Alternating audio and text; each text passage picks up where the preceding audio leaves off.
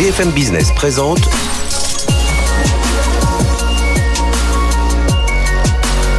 le magazine de l'accélération digitale.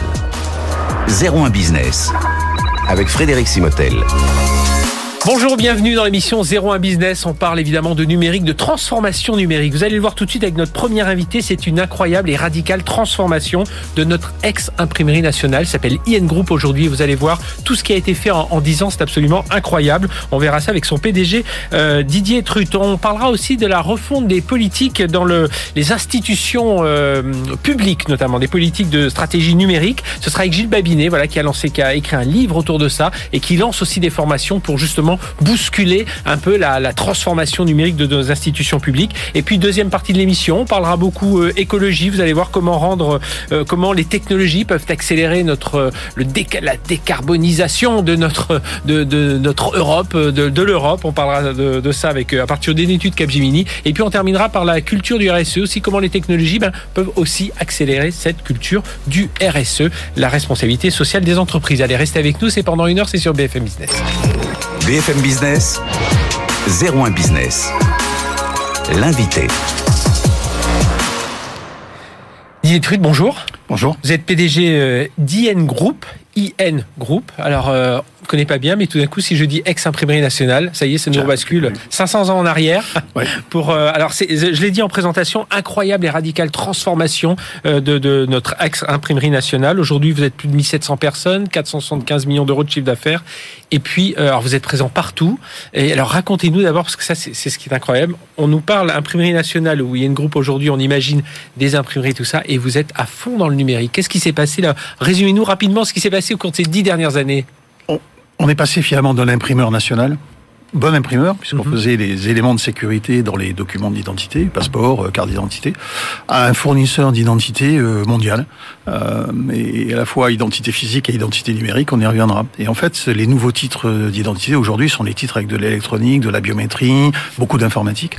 Et donc en dix ans, finalement, la révolution de la société, ça a été la révolution autour de ces titres d'identité, euh, et ça nous a permis euh, de, de, de, de, de, compléter nos savoir-faire euh, avec euh, des plateformes, de la personnalisation de, de, l'algorithme, euh, nous parler voilà, tout ça. Alors, ce qui, que ce, qui, ce, qui, ce qui est incroyable, c'est vous avez changé tous les métiers à l'intérieur. On, on, imagine, voilà, euh, le, le, ce qu'il a fallu mener en termes de management, de Hmm. mm. gestion du changement, parce que là, quand on dit changer de métier, c'est vraiment passer du papier euh, au numérique. Hein. Alors, je, je, le dis toujours, on a, on a, on a gardé quand même de l'impression. Oui. Parce que dans votre passeport, ou voire même dans une carte euh, d'identité, un permis, vous avez des éléments de sécurité. Encore fallait-il savoir les imprimer sur du papier, mais aussi mmh. sur du polycarbonate. Ça, Ouais. on a gardé. Par contre, tout le reste, on a fait euh, l'acquisition de savoir-faire chaque fois que l'on rentrait finalement des nouvelles technos dans le dans les dans les dans, dans ça, les ça pour vous c'est essentiel. Hein. Je les ai pas tout noté, mais il y en a eu les, les quatre dernières étaient assez essentielles.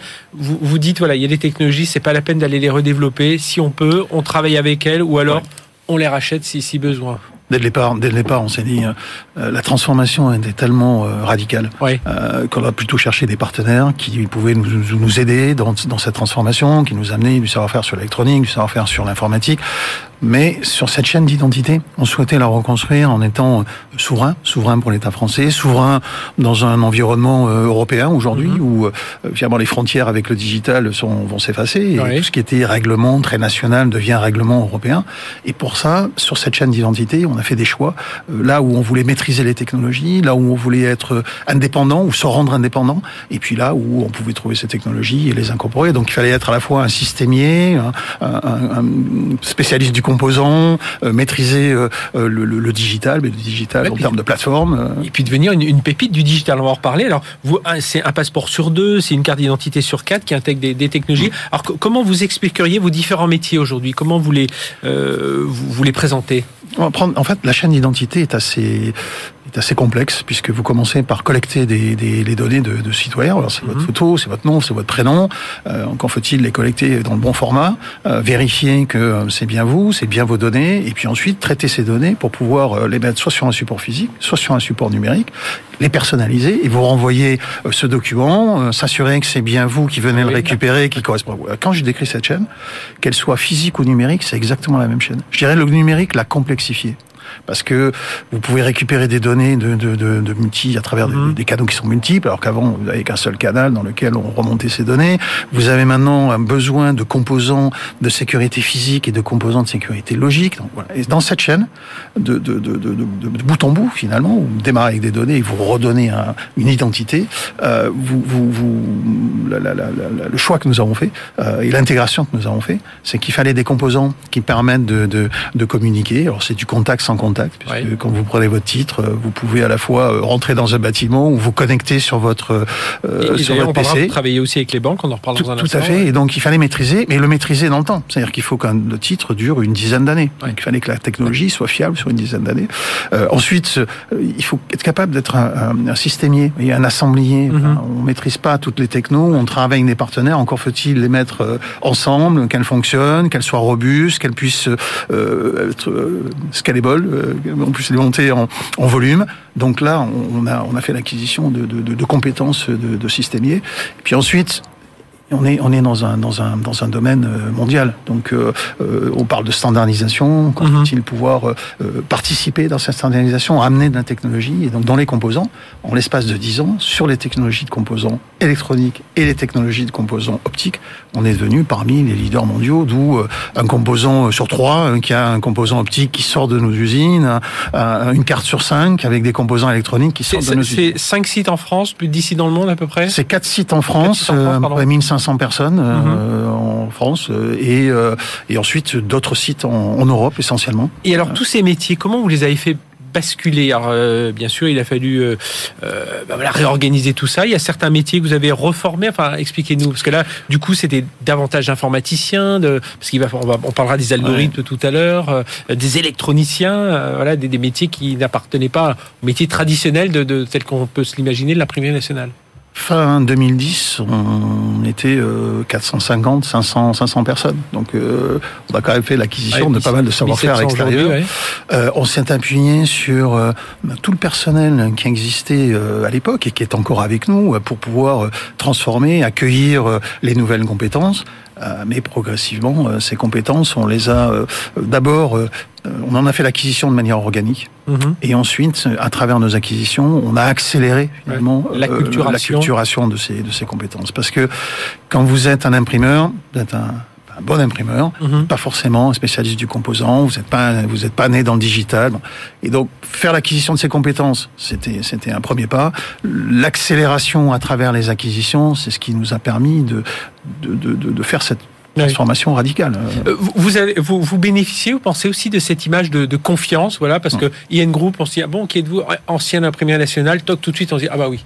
Il y a, fait. il y a cette, cette idée de confiance. Il y a, dans, l'inconscient déjà, dans, dans, d'abord tous les gouvernements, toutes les entreprises avec lesquelles on travaille, imprimerie nationale, ça résonne. Pas forcément sur euh, les, les bonnes lignes de produits, mais dès qu'on leur explique ce que l'on, ce que l'on fait aujourd'hui, on peut les accompagner dans l'identité, dans il y a une confiance tout qui de suite, il y a une voilà. confiance qui s'installe et euh, je plaisante, mais de temps en temps, euh, quand je disais, je vous expliquais ce que fait la société, euh, les gens disaient non, non, on connaît l'imprimerie nationale. Bah, vous la connaissiez, donc euh, il faut qu'on puisse expliquer. Je, je veux bien vous croire. ouais, transformé. je veux bien vous croire. Et effectivement, il y a cette notion de, de, de confiance, de confiance de, de je veux dire, d'un partenaire qui va être à vos côtés dans le temps. À partir du moment où on a un partenaire de l'État français, puisqu'on réalise Mhm. les identités, il y, a, y a aussi cette, cette association qui se fait, qui est pas uniquement euh, on, on amène la bonne technologie, on amène la bonne solution, mais on est à leur côté pour les aider à faire une transformation que nous-mêmes on aide à faire. euh, C'est ça qui est important. Je, français. je recevrai là tout à l'heure Gilles Babinet refondre les politiques publiques avec le numérique, donc refondre un peu la transformation numérique des, des institutions publiques. Vous les accompagnez, hein, c'est ça qui est important. Vous amenez la technologie, mais euh, les États avec lesquels on parlera des entreprises juste après, mais les, les, les États avec lesquels vous travaillez, vous les accompagnez aussi dans cette transformation qu'ils peuvent faire. euh, Oui, parce dans que cette partie d'identité. euh, est on est maintenant présent auprès d'une trentaine de, de, de gouvernements. Alors les gouvernements sont euh, les administrations se retrouvent face à euh, euh, faire évoluer leur titre. Euh, ils avaient du passeport classique, il faut Ouais. un passeport électronique ou biométrique. Ils avaient une identité, euh, il faut faire une identité euh, électronique. Voire aujourd'hui. Et la crise euh, Covid a accéléré le besoin d'une identité numérique. Mhm. Et donc pour le gouvernement, certes, c'est une histoire de, de technologie, mais c'est aussi une, une, transition de solutions. C'est-à-dire il faut pouvoir travailler avec les agents à tous les niveaux pour pouvoir finalement changer de technologie, changer de, de, de méthode, s'approprier euh, euh des services, des technos. Exactement, euh, j'allais dire, le, le, les, les, les, enjeux dans lesquels nous sommes traversés et donc nous avons traversé. donc il y, a, il y a cette aide qui se fait naturellement. Voilà. Alors il y a les États, les gouvernements, et puis il y a les entreprises aussi. Vous passez, ouais. vous travaillez beaucoup sur l'identité numérique, euh, la sécurisation des cartes bancaires. Je, je, je, je le mentionnais ju juste à l'instant, juste à l'instant, et j'ai même vu les véhicules autonomes. Oui. C'est ce qui est intéressant, c'est que Aujourd'hui, dans votre vie euh, privée, vous avez de plus en plus de, de services, d'applications. C'est facile à mettre en œuvre. Vous pensez mmh. pas toujours à la sécurité euh, ouais. qu'il y a derrière cette application, en fait. Pas assez. les, les, mondes sont en train de converger. C'est-à-dire dans le public, on va avoir exactement la même euh, souplesse, convivialité d'utilisation. Et dans le privé, ben, on veut un peu plus de sécurité. Là mmh. encore, la crise a accéléré ce besoin de sécurité. Nous, euh, pendant la crise, on a vu des entreprises qui tout d'un coup ont réalisé euh, qu'il fallait vraiment qu'ils connaissent qui rentrait dans les sites, qui se connectait à leur système, qui avait les droits d'accéder à des applications. Et les objets connectés. Alors on était parti sur les voitures. Un de nos clients c'est euh, Volkswagen sur les objets euh, sur les voitures connectées. Mais en fait, l'accélération s'est faite dans les entreprises. Parce que les entreprises qui euh, relocalisent une partie de leur production, qui changent leur ligne de production, qui les adaptent, encore faut-il connaître euh, c'est quelle machine, c'est quel équipement, elle est connectée avec quel autre équipement, est-ce que ça fonctionne avec les bons serveurs? Et là, l'IoT finalement de l'entreprise prend euh, prend toute sa dimension. Et c'est ce que l'on a aujourd'hui en solution avec euh, Nexus, qui était la, la société, la dernière société dont nous avons fait l'acquisition et, et, et, donc c'est ça. Aujourd'hui, vos métiers, c'est autour de bah, tout ce qui peut être algorithme, donc notamment dans, dans le chiffrement. C'est euh, évidemment cybersécurité. On parle beaucoup de la blockchain aussi. Ça aussi, ça fait partie des, des éléments, j'imagine, sur lesquels ouais. vous travaillez. Nous, on, on, se projette, alors dire, on se projette à une dizaine d'années en se disant l'évolution des titres, des identités peuvent passer par ce type de, de technologie. Donc euh, la blockchain, on a aujourd'hui euh, des solutions qui sont en gestation, euh, oui. notamment pour tout ce qui serait registre d'identité, parce qu'on voit bien ça mm -hmm. arriver dans des États qui euh, veulent décentraliser euh, le, le, la façon de collecter ces identités. maintenant, sur les cinq années qui viennent, les enjeux sont de l'identité numérique, de l'identité numérique pour nos citoyens, de l'identité numérique pour euh, les entreprises et ouais. donc les, les, les personnels des entreprises. Et si possible, de l'identité physique et numérique avec des accès physiques et des accès conditionnels. Oui, c'est vraiment ça. La, et ce qui est complexe dans votre, dans votre domaine, c'est qu'on veut à la fois que ce soit simple, on ne veut pas avoir oui. cinq cartes pour se valider, pour aller à cinq endroits différents. On veut une seule identité. Puis en même temps, bah, s'il y a une faille dans, qui permet de rentrer dans, dans tout le reste, c'est enfin, ça, c'est un peu le paradoxe dans votre métier, euh, trucs. Oui, c'est pour ça que c'est pas qu'une question de, de, de c'est un assemblage de technologies ouais. dans des solutions qui passent par euh, euh, c'est vous, ce sont vos données. À un moment, on les a capturées en, en s'assurant que c'était bien vos données. On les a utilisées uniquement pour produire votre identité. Et ça, j'insiste. Mm -hmm. Je l'aurais pas fait pour faire d'autres services. Euh, nous, une fois qu'elles sont utilisées dans vos identités, on les détruit. Et donc, dans cette chaîne, on s'est assuré que de bout en bout, les données qu'on avait récupérés, qui ont permis de faire ce, ce titre et cette identité, soient bien, euh, bien les vôtres et soient bien associés à, à, votre personne. Donc ça veut dire que le niveau d'identification est très élevé. Après, il faut sécuriser chaque maillon de la chaîne. -hmm de la donnée au moment où vous la capturez, au moment où vous la traitez, au moment où vous la personnalisez et au moment où vous venez la contrôler. C'est là où notre métier prend tout son sens. C'est là où la notion de souveraineté est, est, est oui, primordiale. C'est la question que j'allais vous poser. Ouais. Souveraineté, évidemment. C'est primordial. Enfin, c'est l'apanage d'un État, c'est de fournir euh, la monnaie et, euh, et l'identité. Euh, la monnaie, on se sont fait challenger un petit peu, ouais. avec, euh, mais, mais, sur l'identité et l'identité numérique, l'État doit avoir sa place pour fournir une identité numérique. Il y a vous avez on, on, plein d'identités numériques ouais. autour de vous, mais, mais, vous pouvez avoir une identité qui vient de l'État. Alors vous, vous, êtes là pour ça aussi aujourd'hui, mais on, on, devrait parler plus de vous, parce que quand, quand on découvre, c'est une pépite du digital. Hein, on, parle souvent, euh, bah, euh, bah, à, une, à, une, époque historique, on avait aussi, on a, on a eu des start-up, euh, une époque, je pense toujours au début de Saint-Gobain, quand il avait fallu faire les miroirs du ouais, temps de Colbert, c'était une start-up, mais aujourd'hui c'est ce géant-là. Mais vous aujourd'hui, on peut vous considérer comme une, comme une pépite du digital. Vous parlez souveraineté, vous parlez cybersécurité, vous parlez d'identité, on est vraiment dans, dans ce domaine. Euh, vous, arrivez, enfin, vous pensez que vous allez arriver vraiment à, à, alors là, à travers des acquisitions, mais même en croissance organique, à, à vous faire mieux connaître. Enfin, ça, ça, vous sentez que ça commence à prendre? Le, le, digital va nous aider. Nous aide déjà, mais va, va nous aider. Je, je, bon, vous avez vu la transformation. On avait ouais. englobé ça dans un plan qu'on appelait Odyssée 2020. Je viens de, de, de, présenter il y a pas longtemps mon nouveau plan qui s'appelle Odyssée 2025. On a rajouté digital entre les deux en disant on va mhm. poursuivre notre transformation dans le digital. Je, je crois énormément à l'espace euh, européen parce qu'à travers le digital, quand vous avez un permis de conduire, finalement c'est un droit à rouler et ouais. ce droit à rouler dépend d'un règlement européen. Donc si vous le projetez dans un monde digital, finalement ce droit devient un droit à rouler européen. Et vous pouvez faire cette analogie avec énormément de, de, de, de droits qui mmh. vont devenir finalement des droits européens. Et dans cet espace, on est protégé. On est protégé avec un système RGPD, on est protégé avec un système IDAS, en tout cas protégé. Ah oui. On peut inventer mmh. son système, euh, sa standardisation, sa souveraineté dans, ce, dans cet espace-là. Et donc, on a une, un vrai potentiel de croissance. Et puis, et puis on, alors qu'on était du B2B ou du B2G, on devient du, du B2G, tout si. Parce, que, parce que finalement, le, le citoyen, c'est un usager, c'est un salarié, et on le retrouve avec des besoins qui sont facilité d'utilisation, facilité de prouver mon droit, facilité de me connecter. Et là, toute la dimension usage, facilité prend son sens, mais la dimension sécurité et vos données on les protège, on n'est pas là pour les revendre, euh, on se différencie d'un certain nombre de, de, de Eh bien, merci en tout cas d'être venu nous parler de, de tout ça, Didier Truc, donc PDG d'IN Group, alors IN comme imprimerie nationale, c'était l'origine de votre métier, vraiment, c'est en disant, je vous conseille tous hein, de regarder, euh, même de vous intéresser vraiment au métier d'IN Group, et là on est vraiment dans ces pépites du digital à suivre de près, et puis grâce à bah, des personnes comme vous qui font cette transformation et qui ont compris depuis quelques années c'est tous ces enjeux et qui s'accélèrent évidemment en cette période de Covid. Merci d'avoir été avec nous, on se retrouve dans un instant avec Gilles Babinet, tout de suite d'ailleurs. BFM Business, 01 Business, l'invité.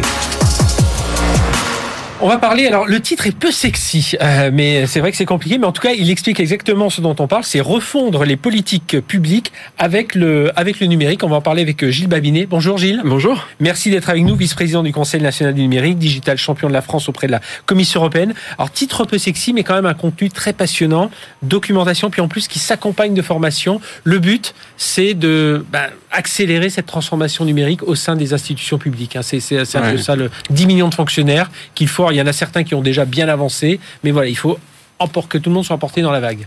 Oui, quand on a 7, 57% du, du, PIB qui est de la dépense obligatoire, il y a une certaine logique à faire en sorte que l'État devienne un peu exemplaire en matière de transformation digitale il y a encore beaucoup de travail. Qu'est-ce qui manque aujourd'hui? Est-ce qu'il manque Est-ce que c'est l'agilité simplement côté humain? Est-ce qu'il manque euh, du cloud pour parler euh, techno? Voilà pour pour, pour dire qu'est-ce qui manque pour cette digitalisation s'accélère. On en parle beaucoup aujourd'hui dans le e-commerce. On dit voilà, tous ces commerçants, ces artisans qui doivent se digitaliser, mais euh, où là on voit bien il y a un problème de bon de financement, de d'acculturation. Est-ce que voilà, est-ce que c'est la même chose au niveau de, de... Alors trois choses euh, très simples de la gouvernance, c'est-à-dire effectivement de l'agilité, des modes projet qui sont euh, plus du tout du top-down et, et, du command and control, mais qui sont vraiment de l'agilité. Ça, ça manque. De la compétence, c'est-à-dire faire en sorte que les gens soient formés euh, et effectivement comprennent euh, ce que sont les, les, principes de base euh, qui régissent les, les technologies. Et puis, des technologies d'infrastructure. Je crois que tout à l'heure, vous avez eu le président d'IN Group présent. Oui. L'identité numérique, c'est vraiment une brique infrastructurelle essentielle à la création d'un État numérique comme une offre de cloud intégrée mmh. euh, de très bonne qualité euh, qui soit facile à, à mettre. Donc déjà, il faut ce socle. Il faut ce socle. Il faut un socle, effectivement. Mais un socle qui a, encore une fois, ces trois pôles euh, qui sont fondamentaux. Et je décris dans, dans cet ah oui. ouvrage. Oui, et, et d'ailleurs, et on parlera des, des, formations aussi, parce qu'à côté, ça, il euh, y, a, y a tout, ce, tout un cycle de, euh, de formation, de conférences, enfin voilà, pour pour acculturer euh, tout ça. Ce qu'on ce qu'on sent quand même, c'est qu'il y a beaucoup de politique. Euh, dans, moi, j'ai toujours en souvenir, euh, c'est le DSI d'un, à l'époque, c'était une femme, DSI du CHU de, Rouen, qui me dit, vous comprenez, le système d'information, ça s'inaugure pas. Alors qu'un scanner euh, dans un hôpital, on l'inaugure, euh, voilà, tout le monde est là. Le système d'information, c'est plus compliqué, et du coup, voilà, on a du mal à aller défendre. Euh, bah, à l'époque, c'était système d'information, mais est-ce que, est-ce qu'il y a ce côté-là aujourd'hui qui, qui pêche Oui, il y a, il y a effectivement cette idée que euh, c'est une chose sale, compliquée, euh, dans laquelle les élus euh, et les politiques ne veulent pas mettre les, les, doigts. Donc on délègue ça à des gens qui sont un peu livrés à eux-mêmes, qui ont du mal finalement à aller parler à l'utilisateur final. Oui. et on a un peu toutes les mauvaises logiques qui vont s'enchaîner, qui vont faire que, notamment, on observe des surcoûts, Louvois et d'autres encore, qui s'expriment parfois en centaines de millions d'euros. Est-ce que dans, dans, ce que vous avez pu voir. Euh, euh, et moi, c'est ce que je vois souvent dans certains projets. On est trop à, alors je, je, je dirais, enfin c'est vraiment caricatural un peu ce que je dis, mais ça marque quand même cette image. On est trop dans une, on dématérialise ce qui existe déjà, alors que le numérique, et vous êtes bien placé pour euh, pour le, le, savoir, c'est penser autrement, c'est regarder l'expérience utilisateur, c'est euh, voilà, on revoit complètement son process, alors que trop souvent on se dit, ben tiens, ce qui marche bien, et on imagine pour Yen Group dont on parle tout à l'heure, s'ils avaient juste fait la dématérialisation de ce qu'ils faisaient déjà, oui, voilà, ils seraient passés à l'impression numérique, mais dans, dans 5 ans, il n'était plus là. Exactement. Alors, euh, ce mot dématérialisation, je, je l'aborde, je n'aime pas du tout. je pense que, effectivement, trop souvent, on se dit, euh, bon, ben, on va continuer à faire l'État comme on le faisait auparavant, et donc, euh, on prend un processus qui est parfois assez complexe, assez bureaucratique. On fait le même dans le monde du digital, et en fait, on complexifie littéralement cette offre parce que, en plus d'avoir des tas de documents à remplir, en plus, il faut les remplir en ligne, ce qui pour certaines personnes euh, est particulièrement difficile. En réalité, le numérique est un formidable outil d'inclusion mhm. euh, et pas d'éloignement. Mais pour réussir à faire ça, il faut repenser la pratique administrative de fond en comble c'est ce que dit bien l'ouvrage, hein, je trouve que c'est Les, les, alors parfois ça descend, euh, faut bien l'avouer, il y a, on descend dans, dans, dans, la technique, dans le process, mais voilà, pour si on s'y attarde vraiment, on a, on a vraiment une, c'est une documentation quoi qui, qui peut accompagner. Euh, merci, c'est exactement l'objectif, c'est vraiment de, de, faire comprendre cette rupture de paradigme et, et de donner envie euh, aux agents, aux élus aussi, euh, notamment de la fonction territoriale, de s'emparer de ça parce que c'est redonner du pouvoir aux politiques. Ah oui. Et alors, et on, se rend compte aussi que c'est pas forcément une question d'investissement. Parce que si c'était une question d'investissement, notamment dans les territoires, on va dire il y a 10 ans, les territoires, alors ils en ont un peu moins aujourd'hui, mais ils avaient de l'argent, donc ils auraient pu investir euh, massivement. Mais parfois c'est plus de la logique, c'est plus de, de euh, travailler en écosystème. Enfin voilà, c'est faut, faut pas aller chercher forcément du financement pour se dire euh, il en faut. vous savez, si, si j'avais envie d'être provocateur, je vous ferais observer que L'État qui a la plateforme numérique la plus accomplie, c'est l'Estonie. Mhm. C'est aussi l'État qui a la moins forte dépense publique en Europe, et c'est le premier dans PISA, entre autres choses. Donc c'est la réponse à votre question. C'est-à-dire que non, le numérique, c'est un outil de performance, de productivité, c'est un outil de proximité avec les agents et avec les citoyens, euh, mais ça impose de repenser de fond, de fond en comble les, les, processus euh, de gouvernance et de production de l'État. Si on devait prendre un, un exemple là, dans, dans l'ouvrage qui, euh, qui montre justement un, un process qui, qui, est, qui est transformé, voilà, si on, alors, que je cite ou pas dans l'ouvrage, il y a des choses qui fonctionnent extrêmement bien. Écoutez, je vais faire un peu de publicité pour Inning Group parce qu'ils viennent de sortir, mais ils, ils, ont pris en charge le passeport. Le passeport, c'est un truc qui fonctionne. C'est-à-dire, vous pouvez avoir un, un, un passeport en quelques jours. Euh, le processus est simplifié. On a beaucoup moins d'obligations administratives à faire pour pouvoir produire un, un, passeport. Et ça n'est plus un problème. Et ça disparaît. Voilà, c'est quelque chose qui, qui, disparaît. A contrario, euh, vous prenez euh, la carte grise ou le permis de conduire, mhm. euh, c'est compliqué, c'est très compliqué. moi, je me souviens avoir fait une carte grise il y a quelques années. Je, je pensais que c'était une blague. C'est-à-dire, je recevais des trucs sur mon SMS, sur mon mail les numéros qu'on me donnait de suivi de dossier ne rentraient pas dans les champs qui permettaient de, de vérifier où on en était, etc. Et, ça. et des, des, choses comme ça, il y en a beaucoup. Il y a heureusement, et c'est une initiative louable qu'il faut saluer, euh, l'Observatoire euh, du numérique qui va, euh, en fonction des notes que les usagers donnent, euh, finalement classer le niveau de numérisation et la qualité de cette numérisation euh, des services publics. Donc il y a les 250 premiers services numériques qui sont présents sur cet observatoire. Et vous allez voir que finalement, il n'y a que peu de services qui ont des niveaux de satisfaction qui sont supérieurs mhm. au taux normal qu'on trouve euh, dans le monde privé, qui sont de l'ordre de 80% il y a moins d'une dizaine de services qui sont dans ce cas-là. Et on peut espérer justement, si on arrive à entraîner ces 10 millions de fonctionnaires, que quand on va parler souveraineté, voilà, ils vont avoir ça, ils vont aussi avoir une sorte de tâche de fond qui va tourner, donc ça va, ils vont être davantage dans cette dans cette euh, euh dans cette dynamique. De même pour tout ce qui est open data, parce qu'open data, on en parle depuis pas mal d'années, et toutes ces, ces data, on a l'impression qu'on n'en fait pas grand-chose aujourd'hui. Oui, vous savez, moi, je, je suis, euh, les gens se disent, mes amis notamment, disent, mais tu es un entrepreneur, qu'est-ce que tu vas faire avec ces trucs de fonction publique? Tu es en train de perdre ton temps. Mais non, moi je pense pas. Je pense d'abord que, si vous voulez, le bien commun, c'est quand même l'État, c'est nous, d'une certaine manière. Et je vois pas pourquoi l'État. encore plus aujourd'hui en cette période de pandémie. Exactement. Je vois pas pourquoi l'État resterait éternellement ringard. Mhm. Je pense que les fonctionnaires peuvent être euh, euh fiers de ce qu'ils font, euh, mais il faut leur donner les moyens de pouvoir le faire de façon convenable. Et quand je dis les moyens, c'est pas pour moi euh, des moyens financiers c'est surtout des processus d'organisation et des modèles de gouvernance. Et, d'ailleurs, qui accompagne ce livre, il y, a des, il y a certaines thématiques qui sont exploitées avec des, des cours en ligne, hein, c'est ça que vous avez, vous avez mené? Oui, alors j'ai également développé un MOOC. D'ailleurs, c'était en fait au début le projet de MOOC. Pour la petite anecdote, un jour j'étais avec des hauts fonctionnaires, des très hauts fonctionnaires d'ailleurs, il, il, il y a deux ans de ça, et je leur disais, mais vous n'y arriverez pas si vous formez pas ce qu'on appelle les DAC, les directeurs d'administration centrale. Et on a essayé de monter une formation pour les DAC euh, sur euh, trois jours. Et puis, il y a quelqu'un qui a bloqué, je ne dirais pas qui, mais euh, voilà, c'était euh, quelqu'un qui avait très haute responsabilité dans l'État. Et ça m'a tellement frustré que je me suis dit, OK, je vais le faire moi-même. Et c'est comme ça que je me suis lancé ah là-dedans.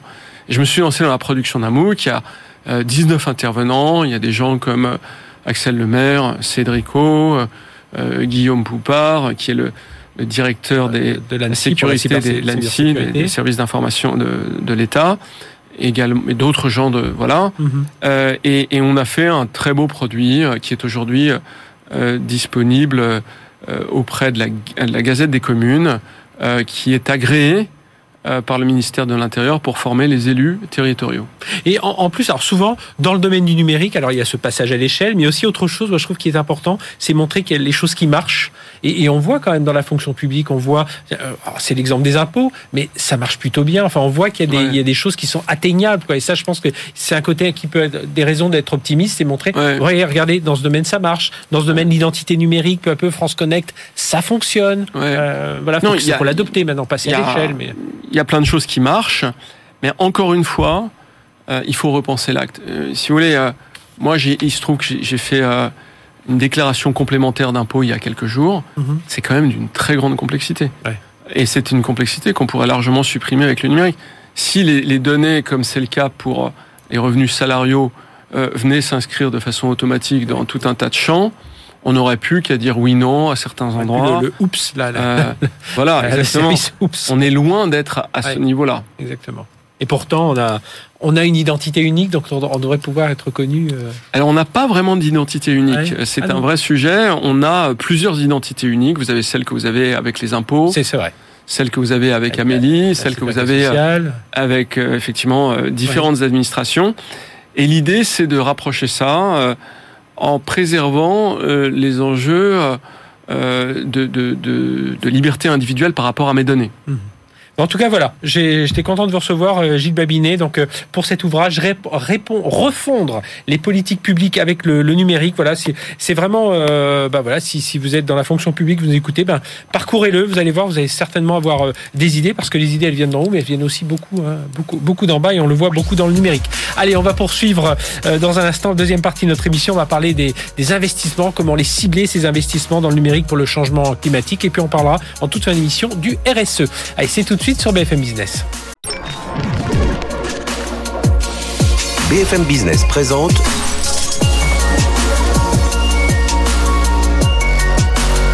le magazine de l'accélération digitale. 01 Business avec Frédéric Simotel.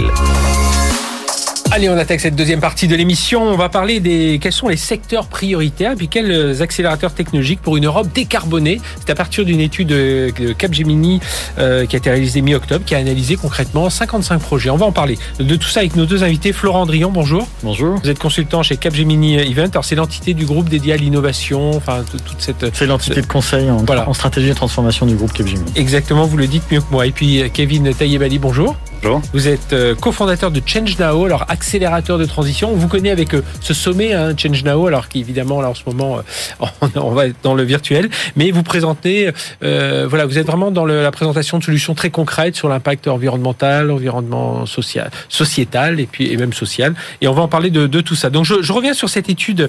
Euh, donc c'est 55 projets technologiques. On va voir comment vous êtes arrivé à cet entonnoir, hein, parce qu'il y a eu beaucoup plus de projets qui ont été qui ont été testés. Vous avez identifié des pistes d'investissement technologique qui permettrait de soutenir la reprise économique et notamment verte, et puis le, numérique en Europe, il y a un plan de relance hein, de 750 milliards. Est-ce qu'on peut s'insérer là-dedans? Alors, l'étude révèle, alors je vais, bien lire, l'étude révèle comment des investissements ciblés peuvent accélérer les cycles d'innovation pour lutter contre le changement climatique, créer 12,7 millions d'emplois et générer près de 800 milliards d'euros de, de, valeur ajoutée. Euh, Pouvez-vous nous donner quelques exemples, Florent? L'étude qu'on a produite, on a voulu un guide pratique, pas une mmh. énième étude théorique ah avec des macro-chiffres, mais quelque chose de pratique pour dire euh, la neutralité carbone, une économie net zéro, c'est possible et les technologies sont déjà là. Et elles sont là et il y a une volonté politique d'accélérer, il y a une volonté euh, économique de faire cette transition. Donc on a regardé le domaine de l'industrie, du bâtiment, du transport, de l'agriculture aussi euh, et évidemment de l'énergie. Et on a restreint effectivement la liste à 55 technologies prioritaires qui nous pensaient avoir le plus d'impact. Par exemple, on parle beaucoup de la mobilité, euh, le train à hydrogène est une des solutions pour remplacer toutes les locomotives diesel qu'on a sur euh, les lignes euh, régionales. L'Allemagne avec Siemens est en train mhm. d'accélérer là-dessus. L'acier et le ciment sont aujourd'hui deux industries fortement émettrices. Il y a des technologies autour de la capture du carbone, mais aussi de l'hydrogène vert, qui permettent d'envisager de faire de l'acier vert. Et c'est plus que de l'envisager, il y a déjà des projets concrets. Je crois que la première... Et puis avec de la partie recyclage aussi derrière. Absolument, avec de l'économie circulaire euh, et euh, du coup la mise en commun euh, et, et, vous avez identifié comme ça trois niveaux prioritaires. C'est développement à l'échelle commerciale, des, des, projets qui sont plus dans l'accélération de l'innovation, puis d'autres qui sont des paris sur l'innovation. C'est un peu comme ça que vous avez réparti un peu les trois familles? Ce qu'on a dit, c'est qu'il y a euh, des choses qui sont là tout de suite et qu'il faut accélérer, qu'il faut mettre à l'échelle. Mais ces solutions technologiques, elles existent aujourd'hui, elles sont mûres. Donc celle-là, c'est celle qu'il faut déployer dans cette décennie-là. Il y en a d'autres qui sont presque mûres, pré-industrielles et qui ont besoin qu'on les accélère pour être disponibles euh, assez vite. Euh, mm-hmm. Et puis troisième volet sont les innovations, je dirais plutôt de la décennie d'après, sur lesquelles il faut aussi investir pour qu'elles soient prêtes dans la décennie d'après. Pourquoi? Parce qu'on va avoir besoin d'un mix de solutions.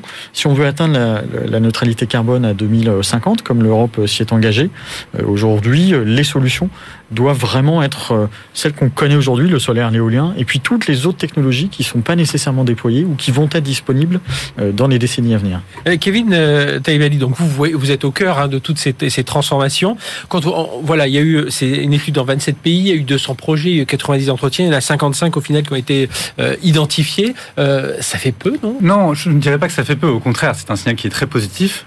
Maintenant, dans le cadre de l'étude, il s'agissait de trouver des solutions qu'on peut implémenter dès aujourd'hui à l'échelle. À l'échelle, c'est ça. C'est le sujet euh, qui est porté par l'étude. C'est qu'est-ce qu'on peut implémenter à l'échelle aujourd'hui Parce que j'imagine c'est ça. Vous voyez, à Chengzhou, vous voyez beaucoup de projets, mais voilà, il y a certains qui resteront euh, euh, ou qui, euh, ou alors il faut se projeter dans 30 ans avant qu'ils qu Nous, notre rôle, c'est effectivement d'aller chercher des solutions innovantes, qu'elles soient naissantes ou plus développées, et les mettre en, en, connexion avec un ensemble d'acteurs, publics, privés, qui leur permettront de passer à l'échelle. Maintenant. Euh, des solutions qui sont capables, d'un point de vue technologique, de, de créer des filières justement dans l'énergie, dans le bâtiment, euh, dans, dans l'industrie, le transport, l'agriculture, euh, à un échelon à la fois local, régional, national, européen, voire mondial, mhm. il y en a moins. Donc effectivement, le sujet, c'est quelles sont celles qui sont prêtes aujourd'hui et euh, ou euh, demain et euh, sur lesquels on va réaliser justement un investissement colossal puisque aujourd'hui le sujet en Europe c'est pas d'identifier des solutions mhm. c'est de les implémenter les faire passer à l'échelle via un je parlais de la, de la batterie de la filière de la batterie par exemple. tout à fait. C'est un exemple excellent. La batterie l'hydrogène on en parlera un peu plus tard sont des, des, solutions technologiques qui sont qui ont été justement prouvé pour un pour euh, euh qui, on a démontré justement le, fort potentiel derrière. Maintenant, mhm. il s'agit de mettre en place ces filières et on sait que l'impact derrière sera colossal sur nos industries.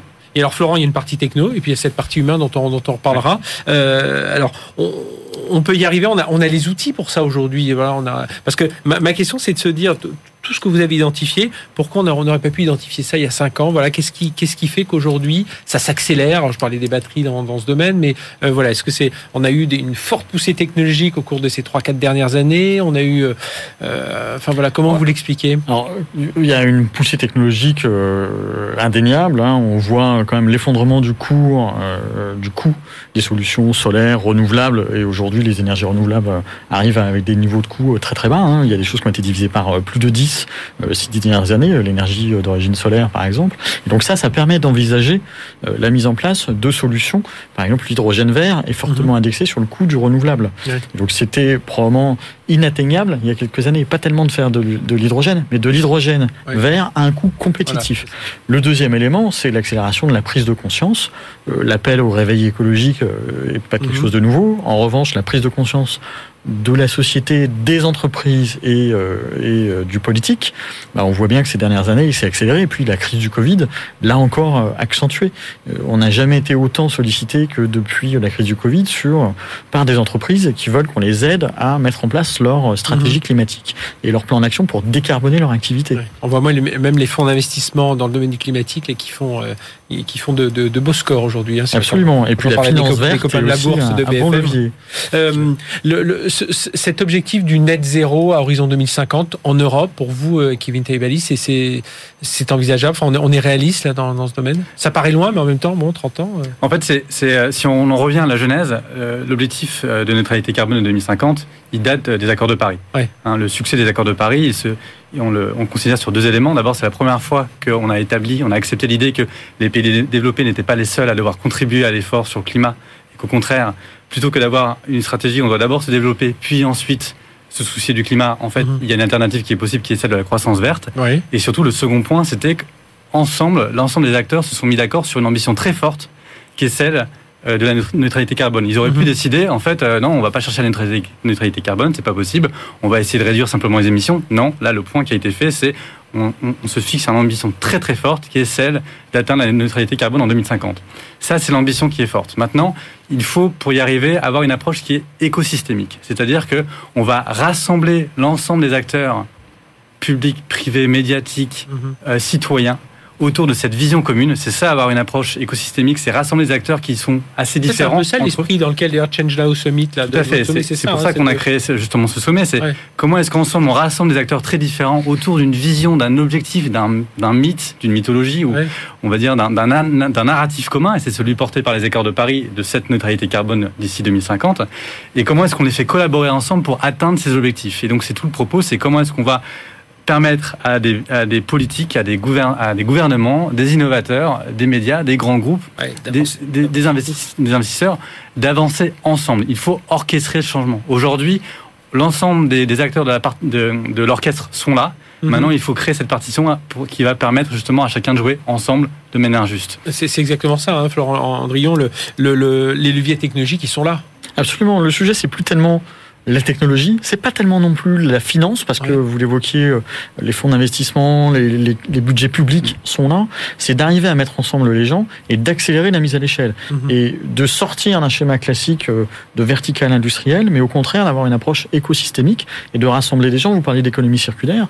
Euh, demain, quand on va autour d'un même sujet d'hydrogène vert, rassembler la Syrie, rassembler le raffineur, rassembler l'acteur d'un port, par exemple, mhm. Euh, tous ces gens-là vont avoir un intérêt à investir dans des outils communs pour décarboner chacun leur, euh, euh, leur activité. Mais en revanche, effectivement, c'est un changement de paradigme et ça veut dire qu'il faut croiser les points de vue et croiser les intérêts. Et, vous, parlez de technologie, mais j'insiste sur le, aussi le côté humain. humain. c'est incroyable ce qu'on peut réaliser justement par des rencontres qui sont faites dans le, dans le monde réel.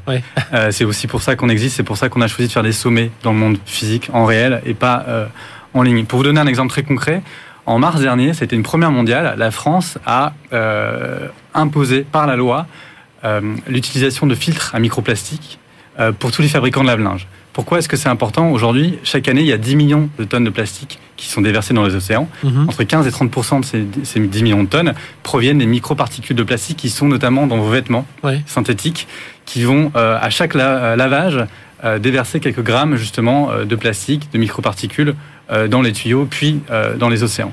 Il se trouve que ça fait plusieurs années que le gouvernement, le ministère de la Transition écologique, cherchait justement une solution qui permette de lutter contre cela, et les discussions n'avançaient pas avec les industriels.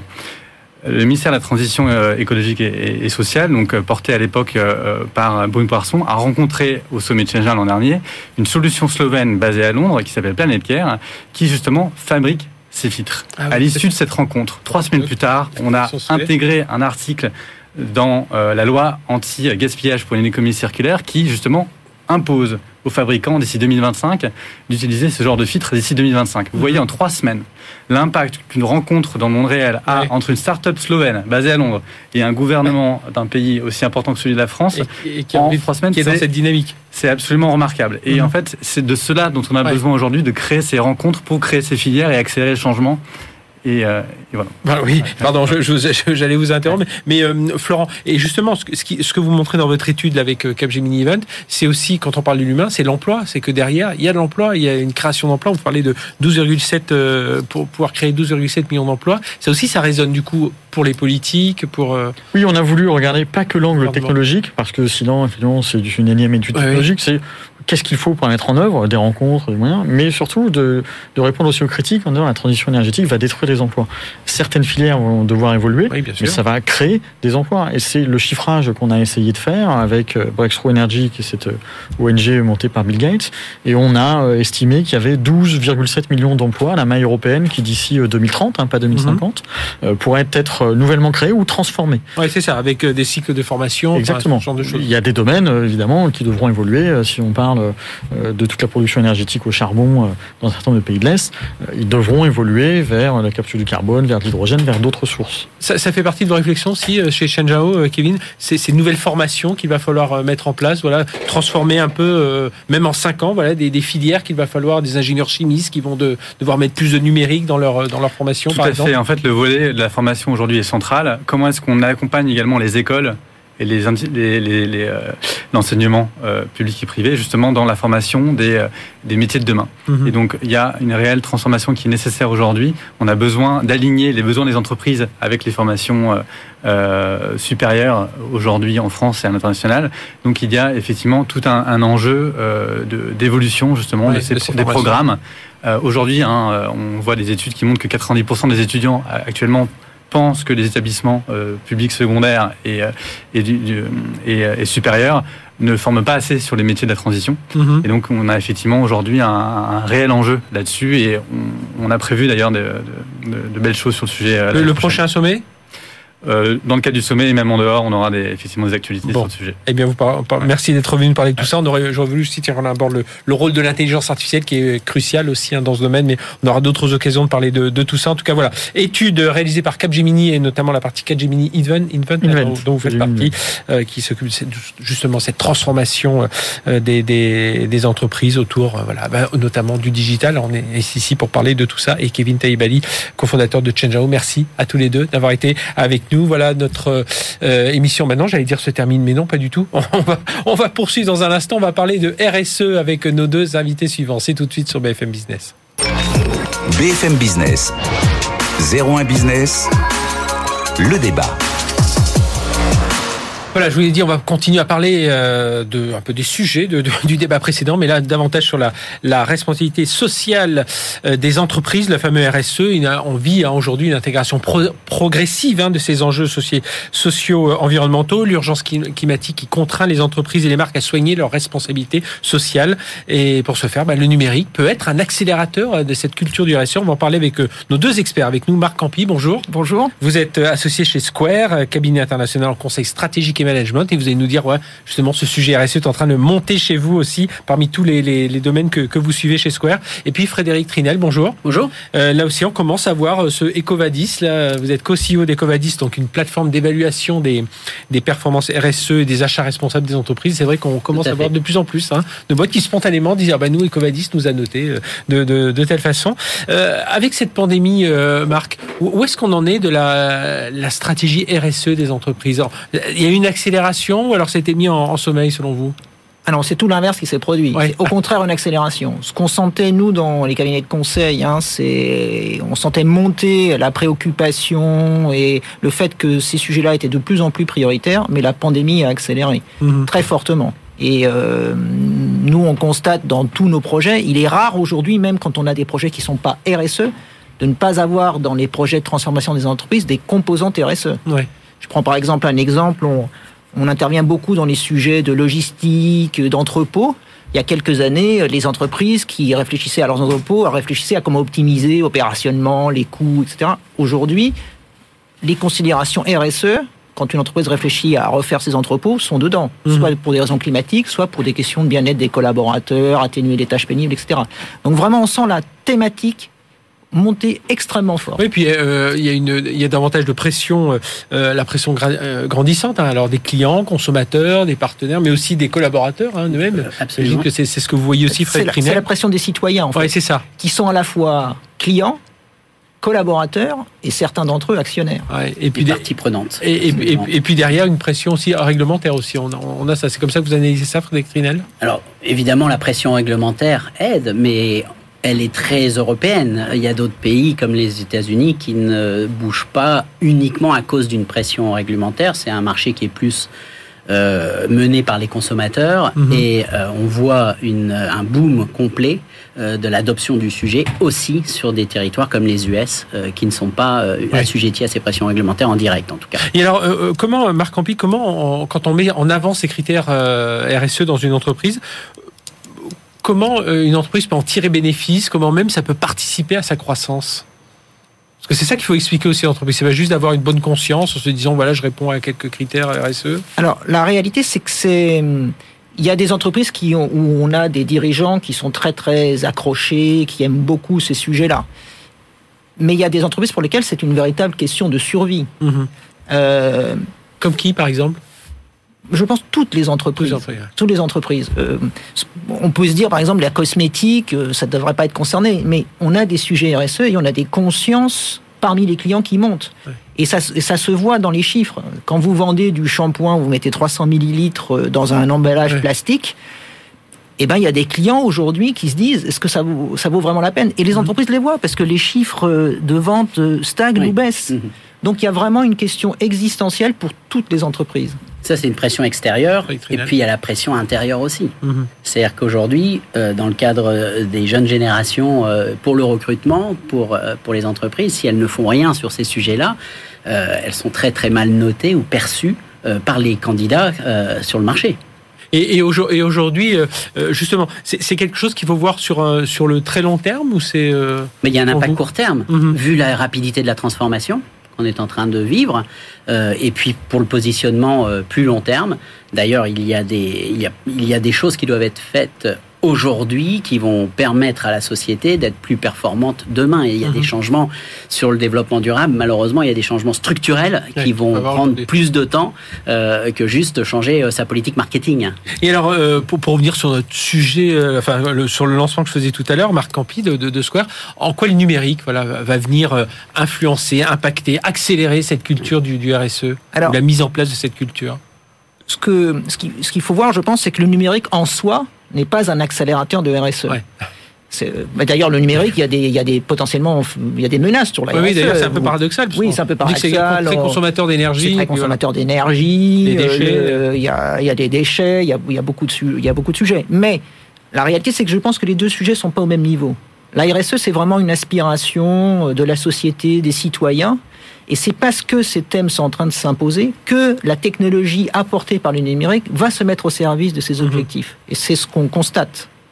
Mais consensuellement, je ne sais pas comment on dit ça, je dirais que les deux sont pas forcément avec un lien positif. Et donc aujourd'hui, pour vous, ces, ces, outils, euh, euh, enfin voilà, quand on va, euh, bah, on le voit en ce moment avec cette pandémie, entre la téléconférence, tous ces outils-là, là, c'est un exemple concret pour vous. C'est un exemple concret où, par exemple, tout ce que le secteur bancaire est en train de faire pour intégrer euh, le changement climatique dans son modèle de, ce qu'on appelle la finance durable. Mhm. Il y a un appel et une nécessité de recours à toutes les technologies data qui est considérable. Et donc, le, le, saut vers la finance durable ne sera possible que parce que les banques vont maîtriser les nouvelles technologies data pour nous, c'est un, pour nous c'est un, accélérateur dans la mesure où la technologie est, en fait euh, ce qui permet à une solution comme Ecovadis mhm. d'exister. On mélange de la technologie et des experts pour noter. Rappelez-nous comment vous notez justement? C'est des sondages, des baromètres, des choses comme ça? Bon, il y, a, un mix de technologie et d'experts euh, qui engagent avec les sociétés, qui interagissent avec les sociétés qu'on évalue, et on va aller euh, comprendre quelle est la performance ou le niveau de performance du système de management de ces sociétés sur les sujets environnementaux et, sociaux.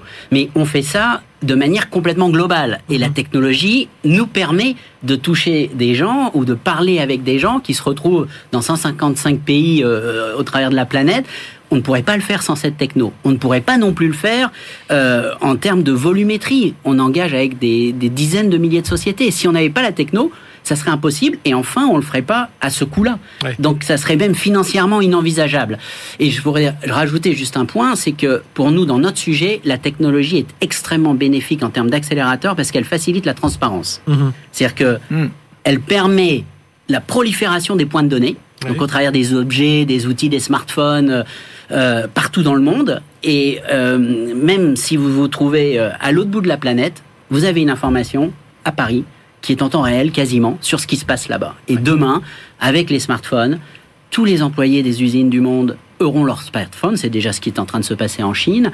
On va commencer à voir les entreprises par l'intérieur, c'est ce qui se passe avec des sociétés comme Ulula, avec qui Ecovadis est partenaire, où on collecte en fait des feedbacks. Mhm de l'intérieur des entreprises. Donc c'est pour nous c'est vraiment un accélérateur et c'est et c'est le c'est la, la, fondation, le fond, la, la base d'Ecovadis, la techno. Euh, Marc Ampy, justement, quand, quand vous accompagnez les entreprises dans leur transformation numérique, là aujourd'hui, euh, bah voilà tout ce que dit tout ce que dit euh, euh Frédéric, c'est exactement, enfin, euh, c'est là-dessus, ce sont les critères sur lesquels vous travaillez. Oui, on voit d'ailleurs de plus en plus euh, surgir les, les réflexions sur le green IT. Ouais.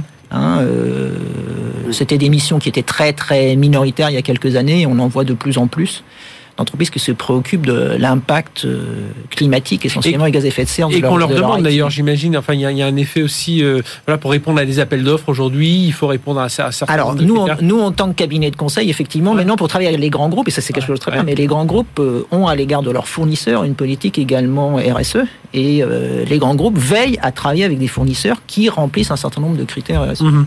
Nous sommes nous d'ailleurs notés Ecovadis, plutôt bien d'ailleurs. Hein. On, peut même dire que vous êtes très bien notés. Ah bah, il, a regardé, il a regardé avant d'arriver. Hein. J'ai pas le droit d'en parler, mais il m'a donné l'autorisation d'en parler. Donc, euh, donc voilà, non, non, c'est super. Mm. Et, et, et d'ailleurs, ce qui était le commentaire qui a été fait de dire et on travaille pour avoir une meilleure note, c'est vraiment euh, la raison d'être d'une société ou d'un projet comme Ecovadis qui permet aux sociétés de s'améliorer ou d'avoir envie de s'améliorer et d'avoir l'info pour le faire. Et, ça veut dire aussi, j'imagine, et avec cette pandémie, on l'a découvert encore plus dans, les entreprises et chez vous, chez Square euh, et notamment, et mm. même dans les, sociétés avec, qui vous travaillez, cette quête de sens aussi. Enfin, on parle Absolument. de, c'est quelque chose qui est ressorti et qui fait qui, bah, qui fait partie de nous aujourd'hui. Je trouve ça, ça, ça ressort de plus en plus et ce que je trouve vraiment très intéressant et très positif parce qu'il faut être positif dans cette période, c'est de voir que les, ces sujets-là sont vraiment au top dans les entreprises. Et ça, ça, ne concerne plus quelques personnes qui s'occupent de RSE, qui sont dans un bureau un peu loin, etc. Mais non, c'est vraiment les directions générales, les DRH qui s'occupent de ces sujets.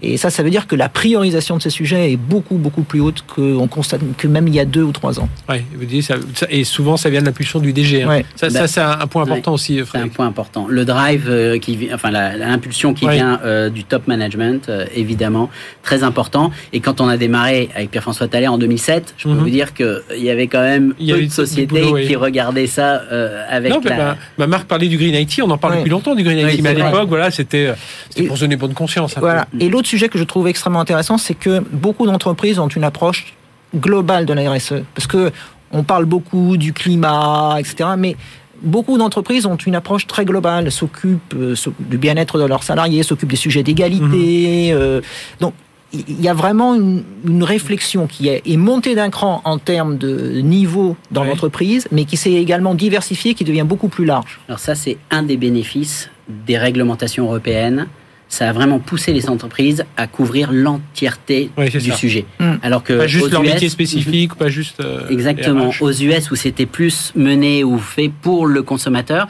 euh, ils ont fait beaucoup de choses sur l'environnement. Euh, qui était plus parlant. Euh, et puis les autres sujets, évidemment, sont venus et ont rattrapé. On l'a vu dans la dans la l'égalité, euh, la parité, voilà. Eh bien, on va on va suivre tout ça. Merci à tous les deux d'être venus nous parler de tout ça. Marc Campi de chez associé chez Square et Frédéric Trinel, co-CEO de d'Ecovadis. Voilà cette marque. Et puis bah voilà, un bon bien un bon élève voilà d'Ecovadis. Voilà. Faudrait que je regarde faudrait que je regarde pour BFM si, si on si on l'est peut-être un peu moins sans doute que que ce soir. Merci en tout cas à, à, tous les deux. Merci, de nous avoir suivis sur BFM Business. On se retrouve la la semaine prochaine, même heure, même endroit, pour continuer à parler, vous l'avez compris, de l'accélération du numérique. Excellente semaine sur BFM Business. BFM Business, 01 Business, le magazine de l'accélération digitale.